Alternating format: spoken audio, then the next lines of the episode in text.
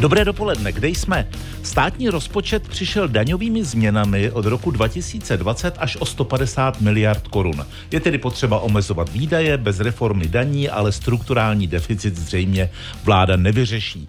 Říkám to proto, že think tank IDEA při Serge EI ve spolupráci s výzkumnou organizací PEC Research přináší dva návrhy, jak upravit zdanění zaměstnanců, aniž by bylo nutné se vracet k vysokému zdanění práce z doby před rokem 2020.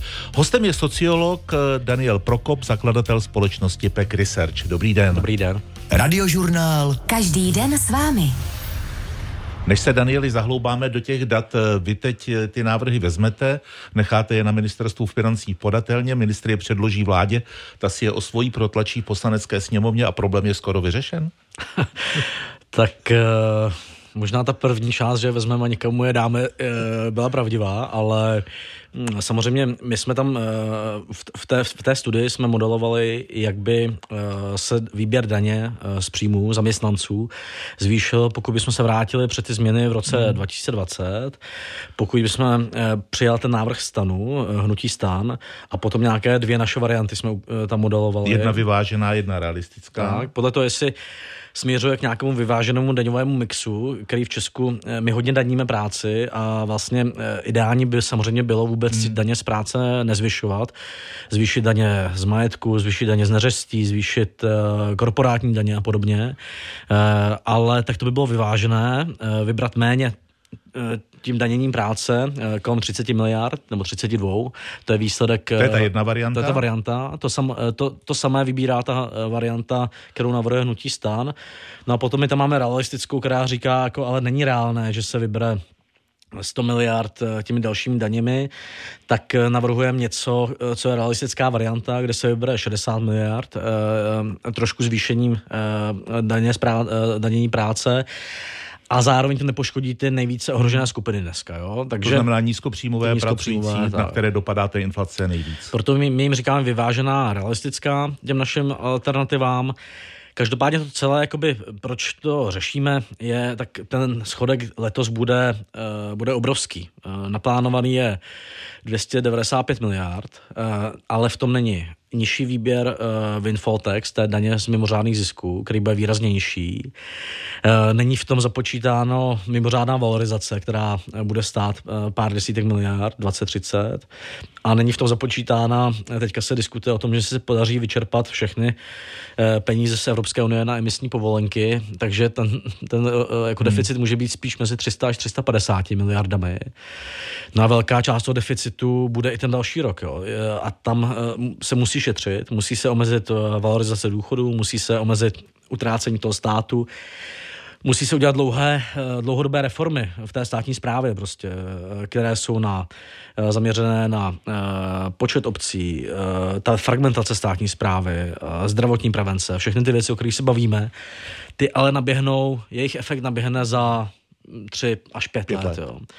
Takže ten stát musí dorovnat i ten výpadek uh, v těch příjmech, podle našeho hmm. názoru. Hmm. A ten je, kdyby se neměnily daně uh, z příjmu v roce 2020, což udělá ODS a ANO, tak by dneska ta daň z příjmu eh, vybírala o 120 miliard více, podle těch našich analýz. Je to i odhad nervu, že tam je ztráta hmm. 120 miliard. Daň z nabití nemovitosti, tam se ztratilo 13 miliard. Zavedení paušální daně a zvýšení limitu registrace k DPH, to je zhruba 10 a potom se snižovaly spotřební daně dvakrát na naftu a na nějaké další věci, to je 10 až 20 miliard dohromady. Takže je ale limitováno koncem roku. U, u té, u, no, ale ono se to snížilo i v roce 2020. O, roce, o, o tom se nemluví prostě, mm. jo. Takže, e, takže dohromady to je 150 miliard, který ten e, minimálně, které ten stát ztratil. A aby ten schodek vyrovnal, tak musí šetřit a musí taky vrátit e, ty daňové příjmy zhruba do, toho, do té úrovně, kde byly. A na to může sloužit mimo jiné ta daň, eh, daně z příjmů zaměstnanců, ale taky další věci, o kterých jsem mluvil. Eh, daně, my máme minimální majetkové daně v České republice. Uh, jsou tam další daně, máme ma- malé daně na alkohol a podobně, hmm. takže ideálně by bylo to nabrat jinde, ale realistické je, že nějaká uh, část, uh, nějaká necelá polovina z toho bude v té daní z příjmu prostě. Jo. To je jasné, že nabrat to někde bez nějakého dopadu, hmm. to není možné. Vy vlastně tím reagujete i na kritiku OECD směrem k českému státu kvůli nedostatečné daňové progresy českého, tak, no. českého daňového systému. OECD vlastně ukazuje nebo poukazuje na to, že ta česká daň z příjmů je no, obecně zatížení práce je dáno je hodně jakoby vytvořeno tím, že máme vysoké odvody zdravotní, sociální. To jsou procentuálně každé, stejné pro každého zaměstnance. Ještě mají minima, takže oni se zvyšují pro ty nízkopříjmové úplně. A nejsou na to apliko- hmm. aplikovány ty slevy. A naopak máme relativně nízkou daň z příjmů. A tam máme spoustu slev, jako je na hypotéky, životní pojištění, penzijní připojištění, nepracující manželku. Tyhle ty slevy jsou jakoby selektivně, je můžou vyčerpat jenom lidé s vyššími příjmy ty nízkopříjmoví už je nevyčerpají prostě. A tím pádem eh, ta kombinace toho, že to zatížení je těmi odvody, na které nejsou slevy, a relativně nízkou daní, na kterou mají vyšší slevy ty vysokopříjmoví, tak vede k tomu, že v tom systému je velmi malá progrese, že jsou hodně zatíženi i ti nízkopříjmoví a potom jako na rozdíl od těch západních států eh, máme trochu menší zatížení těch vysokopříjmových. Jo. To, to, na to upozorňuje OECD proto třeba, eh, když se diskutuje, včera vláda diskutovala navýšení nemocenské, tak to je další jako navýšení odvodu, na které nejsou ty slevy. A je to to, co ta OECD nechce, jo, prostě, jo, nebo to, co nám nedoporučuje eh, ty zahraniční hmm. experti. My naopak reagujeme v, těm, v tom našem modelování eh, na tu, tu kritiku a ty naše varianty, varianta stan, kterou představili, tak ty trošku zvyšují daně, zvyšují slevu na poplatníka, aby nezatížili nízkopříjmové a ruší slevu na nepracující manželku. Jo. My, na, my v těch variantách jdeme ještě trošku dál než tam, zavádí, eh, ukazujeme tam, jak by to vypadalo, kdyby byla vyšší progrese daně z příjmu a zrušily se takové ty slevy, které nevyčerpá každý, které pomáhají jenom té, těm vysokopříjmovým nebo té střední a vyšší třídě.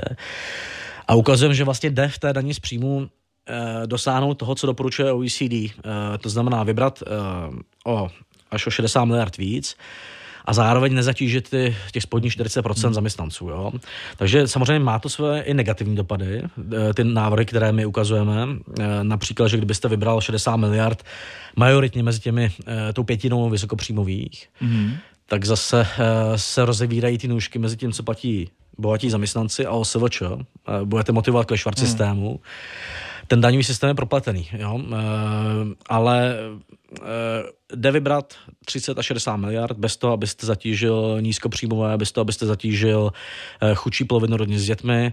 Musíte pracovat s tím, že rušíte ty, ty selektivní slevy, které oni nevyčerpají, a zvyšujete trošku tu daňovou progresi prostě, jo. Uh, takže jde udělat změna, která nebude mít negativní dopady na lidi, kteří byli nejvíce postiženi uh, inflací a u těch skupin, které jsou na tom nejlépe, vrátí to zatížení do roku nebo blízko roku 2020. Takže nikdo nebude platit víc, než, než platil v roce 2020 ale e, vybere se, trochu se zachránit ten rozpočet prostě. Jo. Takže e, neříkám, že by to vláda měla přijmout tak, jak to je napsáno tam, ty varianty, ale je to taková inspirace, co jakoby modelovat, čím by se měli zabývat podle nás. No. Tak oni do toho rozhodně vstoupí uh, politické zájmy uh, a vlastně i nějaké tradice strany jako občanská demokratická strana a tak dále a její uh, nechuť uh, zvyšovat daně která je účastí ODS známá. Vy tady mluvíte o návrzích starostů a nezávislých. Hmm. Proč jste si vybrali jenom tuhle politickou stranu? No, oni jsou jediní, kdo je zveřejnil. Existují nějaké interní návrhy stran, které my ale jakoby tam neanalyzujeme. Myslím, že stan jediný měl odvahu prostě jít uh, z kůží na trh, tak říkajíc. Ta jejich varianta je docela dobrá v tom, jejich varianta je v tom, že by se uh, daň z příjmu zvedla, ta základní sazba ze 7, z 15 na 17% zároveň by se zvedla sleva na poplatníka uh, a, a začínala by progrese daně z příjmu na dvojnásobku průměrné mzdy. Hmm. Ta jejich varianta je dobrá v tom, že by nepoškodila tu spodní pětinu zaměstnanců. Eh, tím se vyrovná ta vyšší sazba s tím, že mají tu vyšší slevu. A potom je tam taková mírné zvyšování to, té zátěže s tím, jak vám rostou příjmy, které je ale opatrné hodně. Jo. Je to výrazně opatrnější, než co existuje ve většině zemí Evropy. Uh, tím pádem ona taky nevybere moc peněz. Jo. Vybere 32 miliard podle našich uh, modelů, což je uh, jakoby dobrá dobrý výběr, pokud by ty politici měli, eh, měli odvahu na to zvýšit ty ostatní daně. Zvýšit hmm. daně z majetku, zvýšit daně korporacím, zvýšit daně uh, na alkohol a podobně, tak pokud by měli od, zvýšit, vyrovnat trošku jakoby to, uh, tu nerovnost mezi vysokopříjmovými OSVČ a zaměstnanci, tak kdyby, kdyby měli odvahu v těch ostatních věcech, anebo by měli odvahu hodně šetřit, jo, tak samozřejmě jde vybrat jenom 32 miliard ale zároveň vidíme, že jakoby tam eh, trošku chybí eh, schoda a odvaha i v těch ostatních věcech, jo, takže... Když se dívám eh, do té tabulky, která popisuje i cíle hmm. těch jednotlivých námětů nebo analýz, tak vychází mi z toho, čtu to správně, že návrat do roku 2020 je vlastně nemožný? My ho modelujeme tak, že vracíme úplně všechny ty parametry do roku 2020. To znamená, že je vyšší sazba daně a zároveň nižší slevy na poplatníka e, a podobně. A to by sice vybralo 120 miliard. To by bylo jakoby, v podstatě by to na, na straně těch daní vyřešilo celý ten problém, nebo většinu toho problému.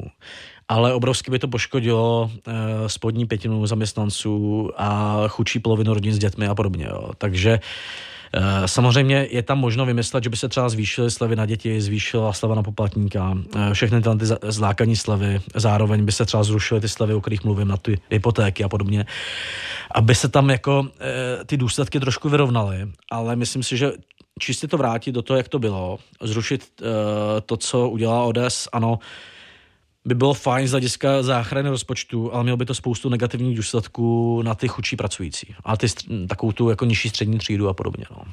Hostem rozhovoru Život k nezaplacení je sociolog Daniel Prokop ze společnosti PAK Research.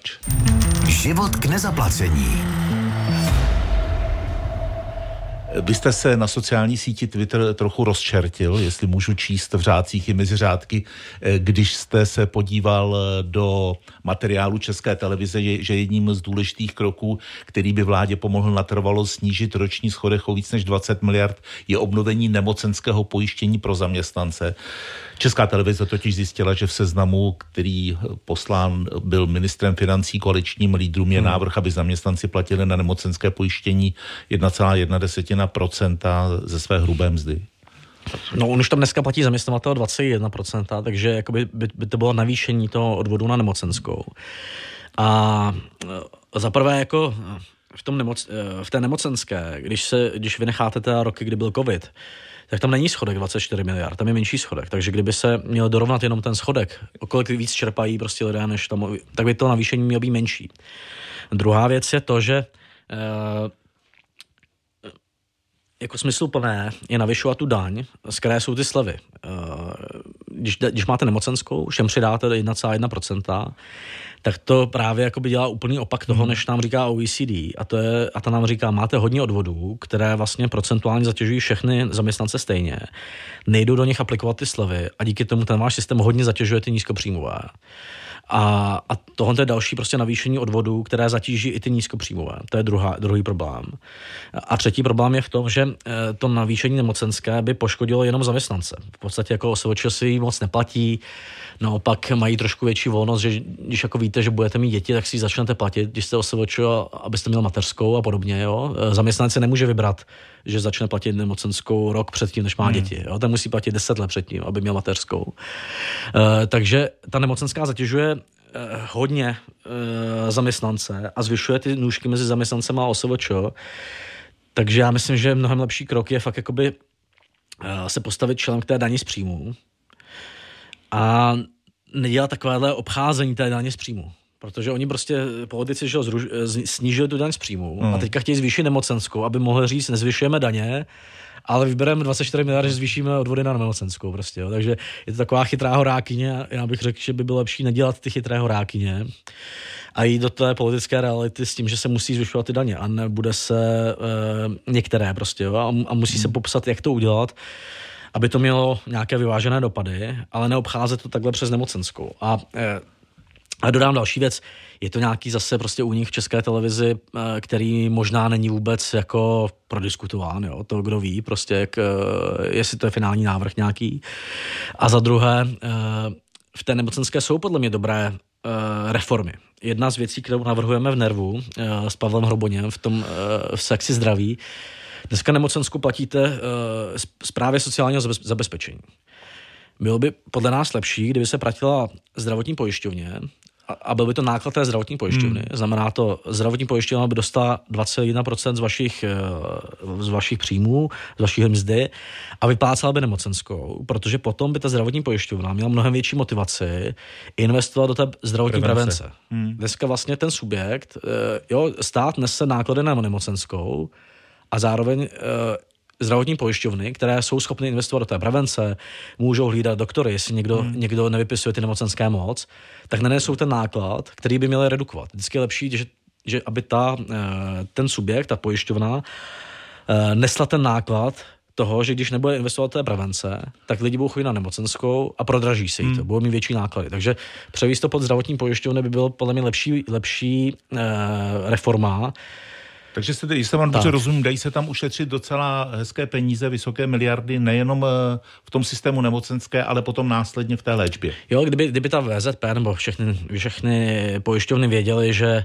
vydávají desítky miliard na nemocenské, tak samozřejmě mají mnohem větší motivaci investovat do toho, aby lidé chodili včas na kontroly, eh, chodili na screening rakoviny, mm. Investovat do takových těch podpor sportu a podobně. Protože to jsou všechno věci, které vlastně jakoby tu nemocnost dlouhodobě omezí. Jako, ne hnedka, ale dlouhodobě omezí. Jo. Takže bylo by lepší, aby to bylo v eh, součástí systému podle mě zdravotních eh, pojišťoven. Jo. Mimochodem tohoto navrhoval, navrhovali experti už v roce 2008, aby to se změnilo. No. To by byla technicky docela náročná operace, protože tam je spoustu prvků v tomhle. Tam je, je tam mateřská, je tam ošetřovné. Do té nemocenské jsou spojené věci, které spolu jakoby úplně nesouvisí do, do toho do toho pojištění, které si platíte. Jo. Takže samozřejmě tam jsou i úskalí. Kdyby to byl někdo další, tak eh, vyjmenuje ty, proč to třeba není dobré dělat. Jo. Takže nechci si patentovat uh, nárok na rozum, ale experti jako Pavel Hroboň to z hlediska uh, toho, že by to motivovalo ty pojišťovny k investit do preventivních, uh, preventivních opatření, tak to doporučují. Ale ukazuje to jednu věc, jakože ty úspory není když se zvýší odvody o 1,1% bodu, a zároveň se jako nezmění to čerpání té nemocenské, tak e, ta společnost jako celek nic neušetří. Prostě hmm. to nebude platit ten stát, budou to platit ty zaměstnanci, jo? E, takže to zaplatí v těch daních. E, ale je dobré se zaměřit i na reformy, které šetří ty výdaje celkově. To znamená, jo, e, šetří nadužívání té nemocenské díky tomu, že lidé v Česku, zejména ve věku nad 50 let, mají ty chronické neonemocnění a podobně. Jako. Posloucháte radiožurnál, povídáme si se sociologem Danielem Prokopem, do jehož portfolia zájmů profesních, ale možná i osobních patří i školství. Mění se minister školství znovu. E, co se stane? Jsou tam, jinými hmm. slovy, jsou tam ty procesy už nastartované tak, že všechno, ta reforma školství, o které jsme tady už spolu debatovali, e, bude provedena v termínu, který je napsaný? Tak ne. Spíš bych řekl, spíš bych, spíš bych řekl, že eh, ten ministr školství má jako menší uh, vliv, než bychom si mysleli, protože a, eh, Jo, takže kdyby, kdyby ta reforma byla, všechny ty změny byly nastartované tak, že to směřuje k dobrému, tak to minister školství zase tak neskazí nový a když tam jsou věci, které třeba se nevyvíjejí dobře nebo stagnují, hmm. tak ten minister to zase tak neposune prostě. Jo. Tam je uh, problém v tom, že to české školství je obrovsky decentralizované. Jo. Každé, 2000 zřizovatelů uh, zřizuje základní školy, řídí ten systém je obrovsky složité. Uh, je, jsou tam problémy v tom eh, jako interním tak nastavení. V tom pojďme se domluvit, že si na to necháme samostatnou naší půl hodinku život no. nezaplacení, až se uvidí, jak to vlastně všechno bude. Podrobnosti k tomu docela složitému tématu, který jsme tady probírali, najdete na webu iRozhlas.cz. Daniel Prokop byl naším hostem. Naschledanou. Naschledanou.